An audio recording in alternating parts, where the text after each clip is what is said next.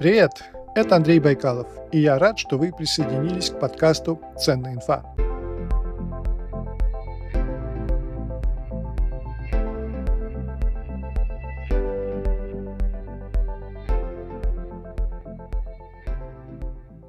Чем мы тут занимаемся, расскажу в двух словах. Если совсем просто, то я записываю интервью на самые разные темы. И критерий выбора один. Это должно быть нечто, что заставляет шевелить мозгами. Как говорил Генри Форд, думать – это самая сложная работа в мире. Вот почему так мало людей этим занимается. Конец цитаты. А мне нравится думать, мне нравится открывать что-то новое. Это держит в тонусе и не дает заживеть. Слоган подкаста так и звучит. Авторский подкаст Андрея Байкалова обо всем, что интересно, полезно и заставляет шевелить мозгами. Вот такой у меня подход к делу. Если вам это близко, то подписывайтесь на мой подкаст и становитесь резидентами подкаста на Патреоне. Резиденты подкаста получают бесплатные книги от издательств Альпины и Мифа, а также доступы к библиотеке Smart Reading. Ссылка на Patreon в описании.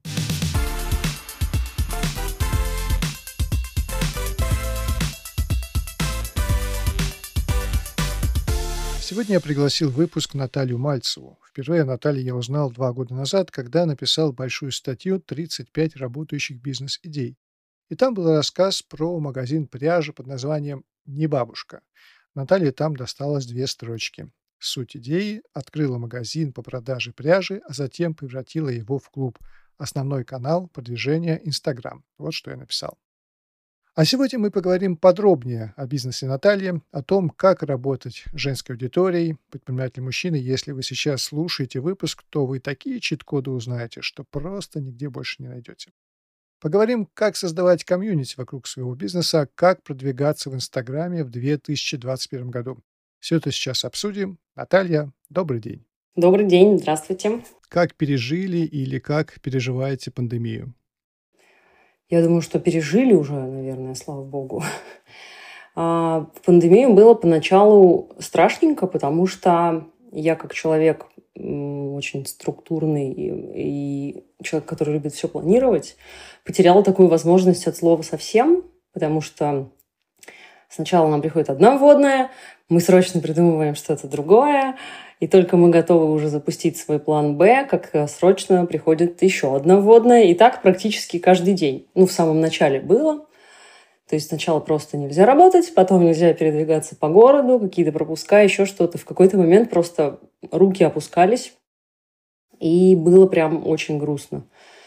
Но потом э, стало понятно, что не все так страшно. Мы стали по одному работать, и мы работали только в интернет. И в целом я могу сказать, что пандемия дала такой толчок для развития именно интернет-продаж и развития э, работы с клиентами онлайн. И это очень здорово, потому что стало понятно, что люди больше, чем раньше, готовы покупать онлайн, а мы больше, чем другие, готовы их обслуживать онлайн качественно. Вообще скептики говорят, что нас ждет коронавирусное десятилетие.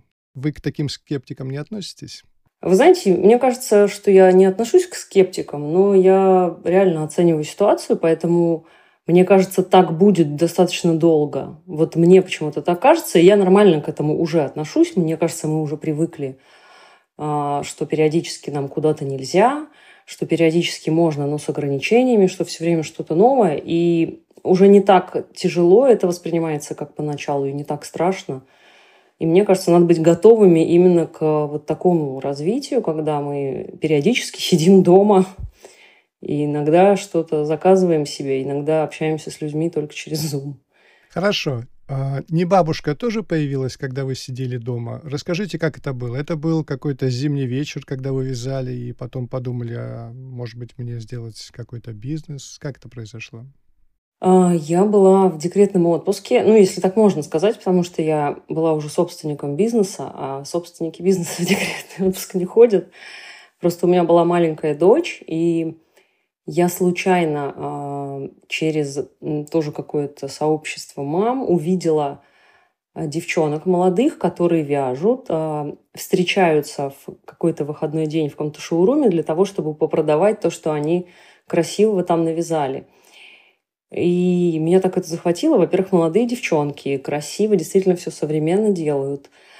И я думаю, вот интересно, наверное, вязать же невозможно разучиться так же, как на велосипеде ездить. И я заказала через интернет себе как раз-таки пряжу и спицу, хотя не угадала, потому что сложно было понять. А, сайт был сложный, не очень со мной хотели общаться продавцы. И начала вязать. Действительно, я не разучилась, как, как и на велосипеде. И, собственно, оттуда и возникла идея больше из понимания, что я знаю, как сделать хорошо а, с точки зрения сервиса, потому что сервис и обслуживание клиентов для меня на тот момент это было профессиональное, и мне захотелось сделать хорошо именно на этом рынке в том числе. Вот так я решила открыть интернет-магазин. Сначала интернет-магазин «Пряжа не бабушка», а потом уже и офлайн магазин в том числе. Ну, у меня мама тоже вяжет, и лет 25 назад она мне связала свитер. Сейчас, конечно, пряжа немножко пожелтела, свитер белого цвета, но я, конечно же, его храню, иногда достаю посмотреть. А, у вас в биографии есть э, такая интересная фраза, она меня заинтересовала. А, вы прошли а, президентскую программу переподготовки по программе «Стратегический маркетинг». А что это вообще такое? Это любопытно. А, это, знаете, когда ты неосознанно поступаешь сначала в ВУЗ, потому что родители сказали тебе, экономисты нужны этой стране, а потом переподготовка случается, потому что ты уже осознал за время учебы и какой-то рабочий опыт приобретая, что маркетинг – это то, что тебе нравится и то, что тебе нужно сейчас. Вот так было в моем случае, потому что я пошла работать я сначала занималась выставками, потом в сферу рекламы ушла, и мне сказали, у тебя классно получается, давай. И я, собственно, пошла обучаться маркетингу и, по сути, работая уже в профессии, а вот это образование дополнительное получала. Там есть строчка про стратегический маркетинг. Раз есть такой, значит, есть тактический маркетинг, можно еще какой-то маркетинг придумать. Тут сам стратегический маркетинг, вообще что это такое? Раньше можно было выстраивать стратегии, и казалось, что рынки достаточно стабильные, но сейчас невозможно этого в принципе делать, потому что мир вообще стал нестабильным. И в частности из-за пандемии, но это началось еще и до, потому что очень стремительно стали технологии развиваться. И стратегически, ну, вообще на самом деле очень сложно мыслить, да. Есть там какое-то стратегическое мышление, но э, когда я начала планировать в своем бизнесе сейчас э, короткими трехмесячными какими-то отрезками, мне стало значительно легче психологически и достигать этого, и ставить задачи такие, потому что сейчас вообще ничего невозможно стратегически. Нет, я просто хотел привязать э, вопрос про стратегический маркетинг к следующему вопросу о том, как его применили при создании, при старте не бабушки. И я подумал, что, может быть, вы сможете какой-то мастер-класс, мини-мастер-класс прямо вот в эфире сделать, как-то пошагово разложить, что надо делать при старте проекта в интернете. Ой, знаете, какая у меня была стратегия? Мне кажется, сейчас вообще всем понравится. у меня была такая стратегия. Я купила пряжи очень высококачественный, шикарный, дорогой. Это был стопроцентный кашемир. Премиум-сегмент. И я поняла, что я иду вообще в разрез с общепринятыми на рынке э, запросами. И стратегия моя была такая, если не продам, буду вязать до, из нее до пенсии. Такая у меня была стратегия. Я очень легко вошла в рынок, потому что я просто по фану это сделала. Для меня это было действительно какой-то игрой. Э, я не строила никаких планов серьезных на этот бизнес. Для меня это было действительно какое-то хобби. И мне просто хотелось попробовать сделать хорошо в таком мини-проекте, а, применяя свои маркетинговые знания там, в создании продукта, в том, как я понимаю а, клиентов, целевой аудитории и так далее. Вот, поэтому э, какой здесь может быть чек-лист? Я, э, пользуясь этим опытом, говорю о том, что надо легче относиться к тому, что вы создаете, и действительно воспринимать это с легкостью и как игру. Иногда страшно идти там в какие-то моменты, когда тебе кажется, вот сейчас я там какие-то переговоры, это какие-то там серьезные люди, дяди какие-то большие, я приду к ним, такая вся девочка, ну ладно, сделаю вид, что я серьезная, переговоры пройдут удачно, значит хорошо, они пройдут удачно, язык покажу и убегу и скажу, все, давайте заново переиграем. Ну и проходит всегда удачно. В общем, мне кажется, надо не терять вот это вот детское состояние легкости. Ободрал коленки, поднялся, отряхнулся и дальше побежал. Вот, собственно, весь чек-лист. Спасибо. Скажите, а можно ли повторить сейчас вот э, путь вашего магазина? Вот в какие деньги это выльется вот сейчас, в 2021 году? И, может быть, можете сравнить, как это было в 2015? Конечно, повторить можно, но с продвижением уже будет немножко посложнее, потому что мой путь шел через Инстаграм. В 2015 через Инстаграм было легко. Ты просто делаешь пост, ставишь хэштег, и люди тебя находят. На тебя подписываются и видят все твои посты. Классно. Мы продавали целый год только через Инстаграм. Мы вообще не вкладывали в рекламу. В принципе, мы стали э, там одним из лидеров рынка за счет того, что мы вели вот именно так системно и очень просто Инстаграм. Сейчас Facebook поменял правила. Теперь, если ты не платишь за рекламу, у тебя нет новых подписчиков. Можно сейчас, но сейчас это будет по-другому. А, что касается денег, ну, наверное, деньги не сильно изменились. Да, там какие-то курсы плавали, но они плавали там туда-сюда, и плюс-минус на старте у меня было несколько э, траншей закупок. Э, я сначала купила пряжи на порядка 500 тысяч. Дальше в течение полугода это были вложения еще, наверное, порядка э, 2-3 миллионов. Ну, наверное, в течение года я вложила там около 4, может быть. А, потому что хотела большой ассортимент, но это была ошибочная стратегия. Если бы я начинала сейчас, я бы начала с меньшим бюджетом, и с меньшим количеством позиций, потому что, как показывает опыт, именно такой рост через маленький ассортимент, он э, вот именно пошагово очень хороший в долгосрочной стратегии. Угу. А первая прибыль когда появилась? Причем такая прибыль, ну, на которую можно действительно, например, съездить в отпуск, а не такая бумажная прибыль, о которой частенько говорят предприниматели, показывая очень красивые цифры, но ты начинаешь разбираться и видишь, что да, обороты большие, прибыль очень маленькая, и фактически бизнес ест сам себя. Очень быстро появилась первая прибыль. А, ну, то есть фактически она появилась сразу. Поскольку у нас была возможность ставить наценку и э, регулировать цену своего товара, у меня на тот момент она была такая возможность, я могла себе позволить через несколько месяцев совершенно спокойно уже съездить в отпуск на те деньги, которые я могла вытащить из первой прибыли. Но я этого не делала осознанно, потому что это был не единственный мой бизнес. Да, я зарабатывала в другом месте, а все а, заработанные деньги в небабушке я вкладывала в развитие небабушки. И если говорить про первую прибыль, когда я ее действительно начала тратить, то это был ремонт дома. И у меня была покупка дома. Э, сразу скажу, дом я не полностью купила на деньги, заработанные на пряже. Это была ипотека, что, в общем-то, логично. А, но ремонт я делала из денег, которые я зарабатывала вне бабушки на продаже пряжи и аксессуаров для вязания. И мне было комфортно, вполне себе, то есть я могла себе позволить ежемесячно вытащить какой-то приличный кусок для того, чтобы итерационно двигаться к своему заселению в новый дом. Угу. Ну, давайте подведем небольшой итог этого кусочка. То есть на старте вы вложили примерно 4 миллиона рублей, а, в 2021 угу. году сумма осталась бы примерно такой же, но полностью бы поменялась стратегия выхода на рынок в сравнении с 2015 годом, верно? Да, абсолютно точно. А можете чуть подробнее сказать о том, как бы вы выходили в 2021 году? Если в 2015 году а, вы были лидером Инстаграма, и там практически не надо было ничего закупать, ни, ни, да, никаких ссылок, не тратить денег на продвижение, то сейчас э, на продвижение надо э, вклад, вкладывать какие-то большие деньги, да, готовить маркетинговый бюджет. Примерно какие суммы можете назвать? Интересно. Я бы не сказала, что это большие деньги на продвижение. Сейчас какая была бы стратегия? Однозначно онлайн, потому что изменилось вообще все. И я делала ошибки, когда я арендовывала э, помещение в центре Москвы дорогостоящее и вкладывала деньги в капитальный ремонт помещения.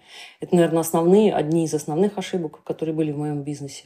Сейчас я понимаю, что можно прекрасно продавать полностью онлайн и делать ставку на а, как раз-таки общение с клиентами через онлайн посредством там, эфиров, а, стримов и так далее.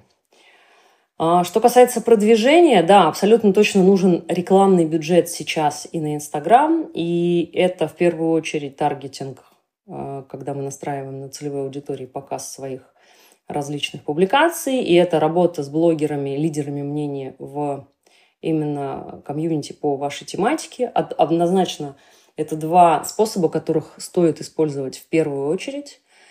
А, ну и что еще можно сюда добавить? А, можно добавить, всегда добавить SEO-продвижение на старте любого онлайн-бизнеса и контекстную рекламу да, в поисковиках в том числе, но в зависимости от рынка, а, вот на рынке вязания можно использовать контекстную рекламу не, не сумасшедшие дорогие ставки, поэтому мы можем себе позволить ее использовать.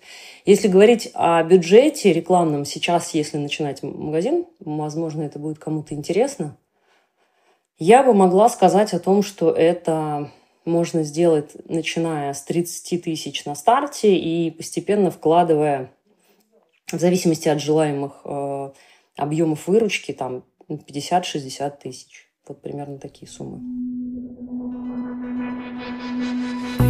Вы слушаете подкаст «Ценная инфа». А сейчас немного рекламы, она будет короткой и по делу.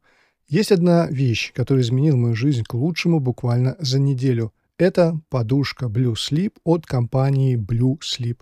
Вот такой немного запутанный нейминг. Основа подушки – пена с памятью. У этой пены есть волшебное свойство. Она подстраивается под форму плеч и головы конкретного человека. При этом пена одновременно мягкая, нигде не давит и в то же время твердая, хорошо держит шею. С точки зрения физики никакой магии нет. Пена распределяет давление по всей подушке, а не только в месте соприкосновения головы с подушкой. В результате голова не утопает во время сна, шея ровная и при этом все мягкое. Спать очень удобно. Подушка Blue Sleep. Подушка, которая вернет вам спокойный сон. Это я сам придумал такой слоган. Проверил на себе, сплю на ней уже больше месяца. Очень доволен, смело покупайте. А теперь возвращаемся к беседе с Натальей Мальцевой, основательницей магазина «Не бабушка».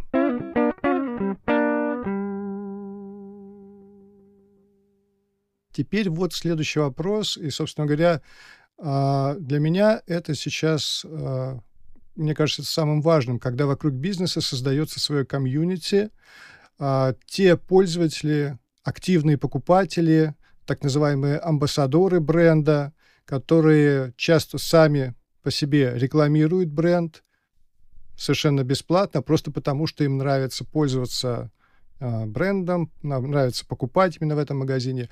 Вот расскажите, пожалуйста, как э, вы понимаете слово комьюнити, и дальше уже будем говорить о том, как вы его создавали вокруг не бабушки. Ну, хорошее слово комьюнити. Я всегда говорила о том, что в нашем бизнесе важны люди, и это люди со всех сторон, потому что, конечно же, да, мы делаем все для клиентов, но люди на моей стороне, которые обслуживают этих клиентов, которые являются для них проводником в этот мир, они тоже очень важны, и это одна из самых главных составляющих бизнеса, в принципе, моего, мои сотрудники, да. А, что такое в нашем бизнесе комьюнити? Это на самом деле э, очень интересное сообщество людей, которые, понятно, объединены там а, общими ценностями, для них важно вязать, они там стремятся уделять этому времени, как-то развиваться в этом, а, делиться друг с другом своими успехами, и важно принимать какую-то похвалу от других, вот какая я молодец, что я что-то смогла, связала. А, это в нашем комьюнити важно. Что мне нравится в этой среде, здесь практически не бывает негативных клиентов вот с точки зрения обслуживания. Потому что я работала с разными аудиториями, в том числе и а, я работала для различных крупных компаний и государственных учреждений как бы кофе с обслуживающей претензией. И я знаю, что такое много претензий, я знаю, как с ним работать. В этом бизнесе практически не бывает такого. То есть это какие-то люди, которые приходят с своими идеями, они приходят на вдохновение и за вдохновением. И э, для них это маленький такой рай, и мы с ними прекрасно делимся своими идеями от чистого сердца, не из-за того, что нам нужно что-то продать. Подсказываем, что может быть для их проекта полезно, они делятся с нами, мы от них тоже заряжаемся. У меня очень часто бывает, когда я выхожу с кем-то из клиентов поработать, я так заряжаюсь своей именно вот своим этим процессом, что потом человек уходит, и я такая, так, мне надо самой тоже что-то вот сделать, связать, сейчас я вот тоже сделаю, отложу себе. Вот, поэтому очень позитивная комьюнити, и э, абсолютно разные люди. То есть вот когда мы встречаемся и вживую, э, усаживаемся в круг, мы начинаем обсуждать, кто где работает, это люди вообще абсолютно из разных миров. Они, можно сказать, с разных планет. Ну вот, вот, вот как-то так у нас получается. Очень интересно. Скажите, а ваша аудитория в основном женская, да, там на 99%, верно? Да, да. А расскажите, пожалуйста, вот как работать с женской аудиторией в интернете? Может быть, есть какие-то особенности? Ну, женщин же что объединяет, помимо того, что у них хобби у нас у всех общее, да? Вот они вязать любят, а, но помимо всего прочего, они, как и все нормальные женщины и остальные люди, у них есть какие-то другие свои потребности в жизни. И мы не ограничиваемся, когда мы общаемся, мы не ограничиваемся только вязальными темами. У нас периодически заходят разговоры про какие-то занятия спортом, про какую-то готовку, выпечку и даже элементарно там, э, что приготовить там в семье на ужин. А мы говорим про заботу о детях и про какую-то вот именно такую ценностную составляющую. И вот как работать? Вот так и работать. Просто проживать свою жизнь, а быть открытыми, обсуждать со своей аудиторией то, что для тебя важно в данный момент. Потому что очень часто откликается. Вот мы даже иногда недавно просто, я удивилась, мы подняли тему инвестиций. И меня окружили женщины и говорят, так, давайте поговорим об этом. У вас есть какой опыт? А вы куда инвестируете? И я поняла, что, о, класс, у нас еще эта тема вообще есть. Вот, поэтому мы на нормальные женские темы всегда разговариваем на разные. Не обязательно всегда о вязании, потому что иногда можно просто перебирать петельки, сидеть, но при этом думать о чем-то совершенно постороннем, да? Вот как-то так. Я правильно понимаю, что на ваших э, офлайн встречах вы в том числе и ваши клиенты действительно сидите и вяжете в этот момент, разговариваете, да? Да, все верно. Мы сидим, вяжем, обязательно пьем чай или, может быть, кофе. А, все приходят со своими всякими вкусностями. Кто-то сам испек, кто-то что-то приобрел, принес. Вообще у нас такой дружеский стол. Истории все время какие-то, обмен премудростями. Слет Василис по обмену премудростями. Ну, нет, это интересно. Я как бы задавал-то вопрос о том, как а, работать с женской аудиторией в интернете. А с женщинами в интернете очень легко. А женщины в фоновом режиме могут смотреть какой-то контент, слушать одним ухом какой-то прямой эфир, заниматься своими какими-то делами при этом, вязать, варить суп, я не знаю, там что-то гладить. Инвестировать. А, и для женщины совершенно нормально. Инвестировать, да. И вот мы так и, собственно, общаемся, да, потому что можно сериальчик включить себе в момент, когда ты чем-то занимаешься по дому – а можно включить прямой эфир из небабушки и пообщаться с живыми людьми, с такими же, как и ты. То есть общение может идти, например, даже через Zoom, да? Вместо того, чтобы включить сериал, ваш клиент включает Zoom или трансляцию в YouTube и тоже может вязать и одновременно слушать встречу, которая проходит где-то в офлайн. Да, именно так. Ну, чаще это э, Инстаграм, эфир или YouTube. Хотя в пандемию мы общались и через Zoom. У нас были прям онлайн-встречи. Мы засаживались с вязанием. Все подключались по очереди, что-то друг другу рассказывали, знакомились. У нас были такие виртуальные вязальные гостиные. Но если говорить бизнес-языком, это вот инструмент, который вы используете для поддержания интереса комьюнити, да, вот такие онлайн-встречи. Что еще, кроме них? Конкурсы какие-то, лотереи? Ну, расскажите. сейчас конкурсов и лотерей мы практически не проводим, потому что это какие-то такие странные, мне кажется, инструменты э, сиюминутного привлечения внимания, которые в долгосрочной перспективе тебе не дают э, никаких, э, никакой пользы, никаких бенефитов. А что мы придумываем? У нас аудитория всегда любит что-то новенькое. Они любят новые товары, новые бренды. А для ассортимента это, ну, как бы страшно, да, то есть раздувать ассортимент, мы еще старенькое не продали, а вы тут уже новенькое хотите. Вот, поэтому мы стараемся придумывать что-то новенькое в рамках того, что у нас э, есть какие возможности и ресурсы. И мы придумываем какие-то новенькие проекты. Да, мы делаем иногда конкурсы, не часто, но делаем творческие конкурсы, когда человек может на определенных условиях поучаствовать, реализовать себя как дизайнер, как э, самостоятельная творческая единица, воплотить что-то, придумать. Такое тоже делаем, да. Но в основном какие-то простые вещи.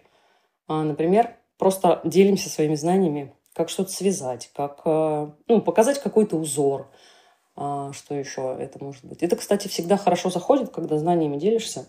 Вот так вот просто в открытом таком вот честном, бескорыстном режиме а, люди любят всегда такие небольшие образовательные такие моменты. А можете примерно пропорции сказать, что вот э, сколько времени у вас э, занимает э, работа в Инстаграм, сколько в Ютубе, сколько, может быть, в других соцсетях? Ну, чтобы примерно представлять, что вот понять, что, например, Инстаграм по-прежнему основной э, канал продаж у вас ну, среди комьюнити. Я могу сказать, что в Инстаграм мои сотрудники работают на протяжении всего рабочего дня без выходных на данный момент, потому что очень много вопросов задают в личных сообщениях, очень много в комментариях приходится общаться, а, потому что мы для себя выбрали такую тактику общения с клиентами в той точке контакта, в которую он сам обратился. То есть хочет человек через Инстаграм нам написать, окей, мы будем через Инстаграм общаться. А YouTube – это больше история про вышел в эфир, закончил эфир, вышел из YouTube. И это скорее а, раз в неделю. Мы проводим либо какую-то съемку, монтаж и выкладываем раз в неделю видео, либо какой-то живой эфир. Точно так же мы проводим раз в неделю, выкладываем. Поэтому Инстаграм, конечно, по-прежнему для нас на первом месте. И, мне кажется, не собирается сдавать своих позиций. А Facebook, ВКонтакте, Одноклассники? Мне кажется, Одноклассники у вас должны выстрелить или нет? Нет, у нас никогда не было в Одноклассниках. Изначально мы пришли в Инстаграм, потому что две вещи. Для людей творческих очень важна визуальная составляющая и картинка. В тот момент еще важна была картинка больше, чем текст, и в отдельном от текста восприятии, да, то есть в Инстаграм просто все приходили фоточки смотреть. А, Facebook и ВКонтакте такого не было. Там было общение на первом месте. И в Инстаграм была сконцентрирована платежеспособная аудитория, которая была готова эмоционально включиться, там, в чем-то поучаствовать. Мы пробовали ВКонтакте, мы пробовали Facebook, честно скажу, мы делали просто репосты, потому что Facebook – это больше бизнес-сообщество, на мой взгляд – это люди, которые там по своим рабочим вопросам как-то там обмениваются или там по каким-то другим э, принципам. Поэтому мы не растрачивали себя на эти соцсети. С контактом были у нас какие-то пробы, но не зашло настолько. Нам не хватало ресурсов на то, чтобы мы присутствовали во всех соцсетях. Но в Одноклассниках нет, потому что люди туда не покупать приходили. Они приходили туда болтать просто и не готовы были тратить там деньги, поэтому вот чисто такая вот меркантильная причина. А с точки зрения бизнесмена, вот очень часто говорят, например, что надо быть э, во всех соцсетях, чтобы охватить как можно больше народу. Либо другая а, тактика быть в какой-то самой популярной сети, которая у тебя зашла, и все ресурсы, силы вкладывать именно туда. Вам какая точка зрения ближе? Во всех соцсетях это как пушкой по воробьям стрелять. Я придерживаюсь того мнения, что если ты используешь какие-то каналы продаж, нужно выбрать самые эффективные, через которые ты продашь больше и с меньшими трудозатратами и затратами на рекламу. Поэтому мы никогда не были во всех соцсетях, не было никогда такой задачи. А, мы нащупали свою аудиторию в Инстаграм и в YouTube а, во вторую очередь и сконцентрировались только на этих двух, чтобы не распыляться. Хорошо, а как вы измеряете эффективность комьюнити? Вообще, как это можно измерить там в деньгах, в лайках? Как вы это делаете? Если говорить про Инстаграм, все инструменты статистики для этого прекрасно подходят. А, есть такой показатель вовлеченность. Его измерить можно объективно, можно субъективно.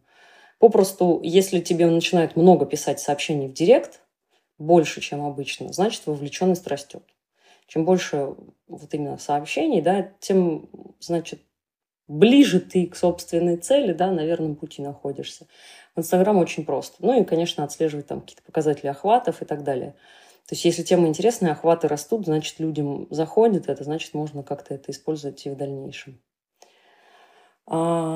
Если говорить про измерения в каких-то деньгах, я могу сказать, что в самом начале в Инстаграм не было возможности ставить ссылки на сайт, непосредственно на интернет, наш сайт, где мы продавали. И мы постоянно писали адрес сайта www.небабушка.ру. И люди привыкли, и узнаваемость бренда стала большая, и поэтому до сих пор вот этот паттерн поведения, когда мы в прямом эфире в YouTube или в Instagram, а люди для того, чтобы купить то, что мы показываем в прямом эфире, они не идут по ссылкам из наших социальных сетей, а они просто руками в поисковике вводят, не бабушка. И если оценивать трафик на сайте, прямые заходы через поисковик, э, вот именно через введение не бабушка в поисковой строке, порядка 60% наших продаж. Вот, собственно, и вся эффективность. То есть на данный момент наш трафик в, на сайт, то есть вот эта конверсия из прямых эфирах, общения в сторис там и так далее, 60% продаж на нашем сайте. Угу. Таким образом, можно сказать, что через комьюнити, да, вы продаете примерно 60%. Да, можно так сказать. Вы слушаете подкаст «Ценная инфа».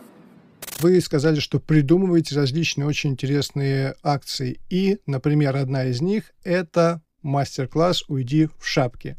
Я, когда прочитал про этот мастер-класс, очень удивился и обрадовался. Правильно ли я понимаю, что в офлайне или даже, может быть, в онлайне тоже собирается а, определенное число людей, ваших постоянных клиентов. Вы все делаете в эфире, в прямом эфире или прямо на мастер-классе, и буквально за пару часов человек приходит с пряжей, а уходит с готовой шапкой. Почти так. Человек приходит вообще без пряжи, без инструментов, просто с пустыми руками, а уходит в шапке, в которой он сам связал. Да, все верно. Даже для новичка, который вообще вот только взял недавно спицы в руки, это доступно где-то за 3-3,5 часа. За такими вот неспешными разговорами мы сидим и вяжем шапку, и потом есть возможность надеть ее и прямо в ней пойти. А, звучит очень интересно. А скажите, пожалуйста, как придумываются такие акции необычные? Ну, сначала придумывается, как правило, а, суть потому что есть большая пряжа, есть возможность связать там за пару часов шапку, а потом уже название откуда-то из воздуха берется волшебным образом. Уйди в шапке, о, прекрасно, давайте так назовем. Еще какие-то есть нестандартные э, шаги для привлечения аудитории? Вот «Уйди в шапке» — это замечательно. Это прям стопроцентное попадание. Например, в мужскую аудиторию я прям заинтересовался мгновенно. Как? Что? Потому что какая-то конкретика есть. Это всегда здорово, когда есть э, измеримый результат а, по результату, ну, то есть мы встретились, например, что-то проделали вместе, и человек получил результат и пошел с ним домой. Потому что в остальных случаях, там, допустим, мы учим вязать свитер, человек не свяжет себе свитер за один урок, естественно. Вот, поэтому этот мастер-класс очень пользуется популярностью. Если говорить про какие-то еще нестандартные ходы, что мы сделали? Мы недавно обвязали деревья вокруг магазина, и таким образом мы пометили территорию, это называется в международном сообществе, это называется ярн-бомбинг. Э, от слова ярн – это пряжа, и мы так вот забомбили там практически деревья и э, стену нашего здания, украсили все такими разноцветными яркими пятнами. Это было на день вязания на публике. Мы вместе с нашими клиентами это все делали, украшали. И такой получился арт-объект в районе, которого не было, но он действительно привлекает, потому что люди понимают, что что-то здесь не так, они подходят, видят вязаное полотно, потом начинают крутить головой по сторонам и видят магазин пряжи рядом. Угу. А, так, что у нас получается тогда? А, акция «Уйди в шапке». Вот я слово плохо расслышал, вот это международное про обвязывание деревьев. Как оно называется? Ярнбомбинг. Потом вы упомянули фразу а, «вязание на людях». Это тоже можно, наверное, причислить к отдельной акции, к, к отдельному нестандартному ходу продвижения. Вот три, получается, как минимум, нестандартных хода. Да.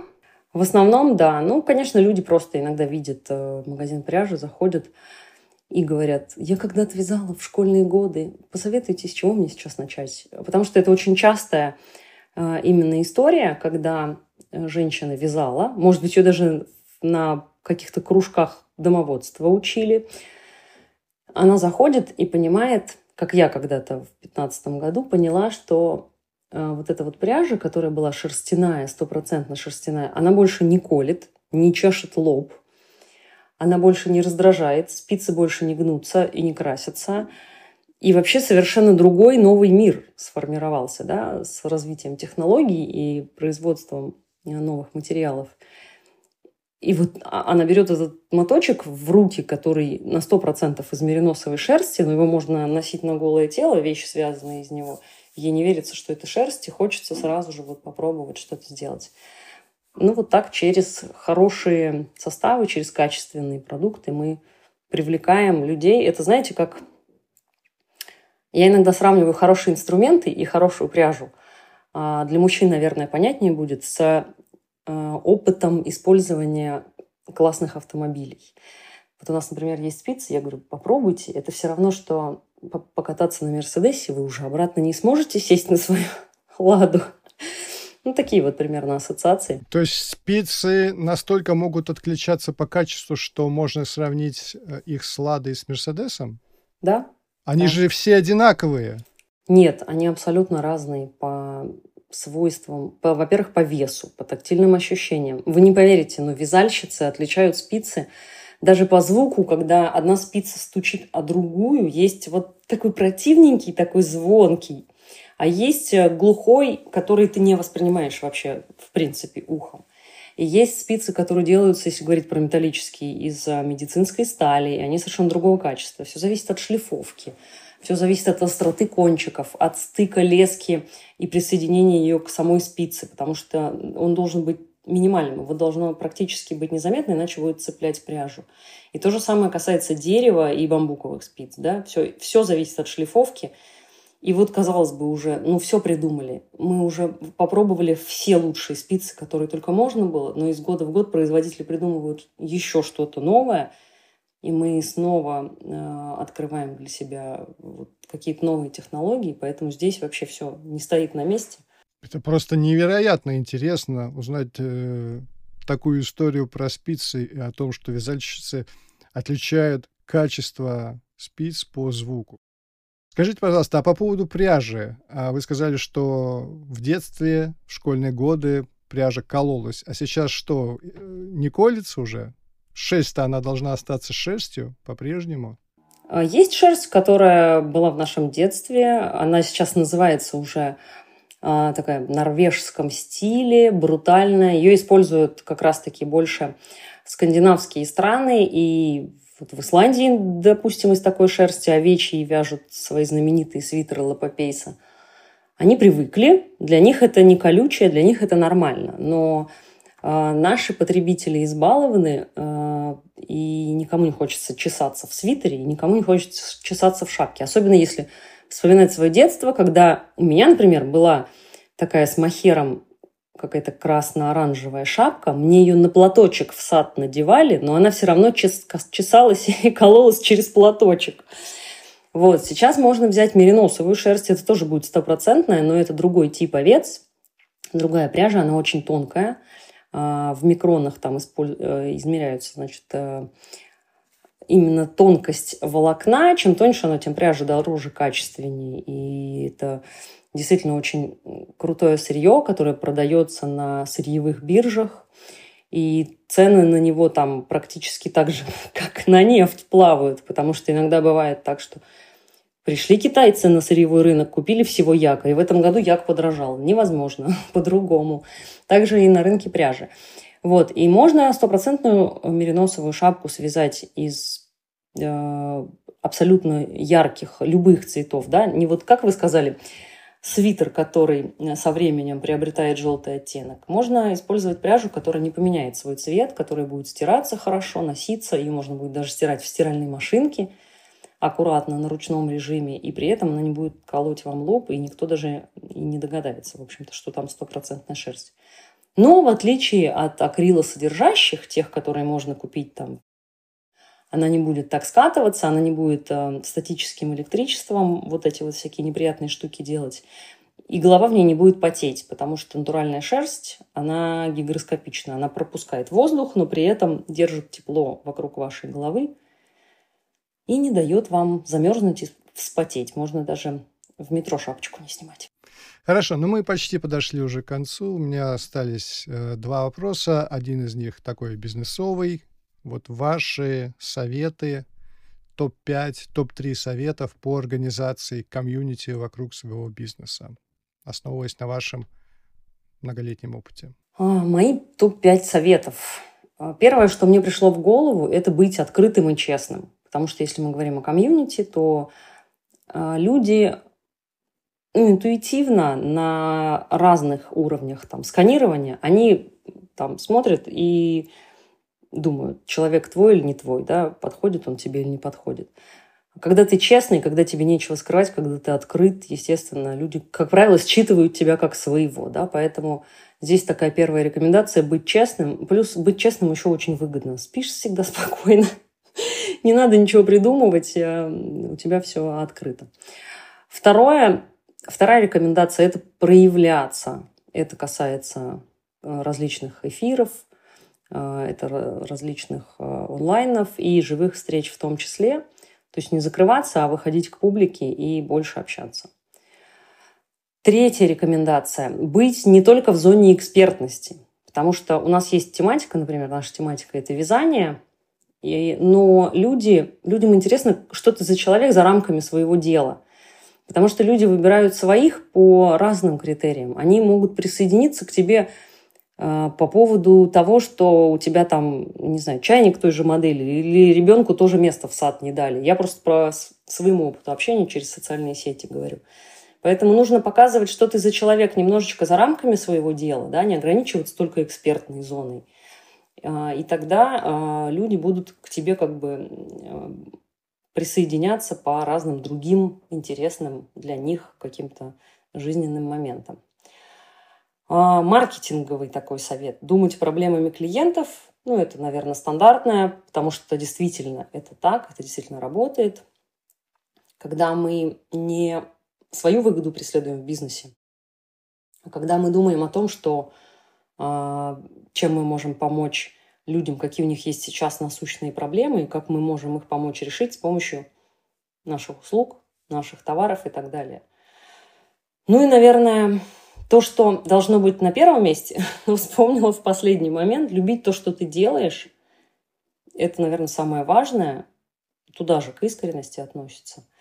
А, потому что когда ты делаешь из любви, из вот состояния вот этого вдохновения, это заметно на всех уровнях, неважно, ты, не знаю, пишешь текст в WhatsApp, э, делаешь пост, выходишь в прямой эфир, общаешься с живыми людьми, и это заметно всегда, поэтому люди приходят к тем, кто искренне любит то, что они делают.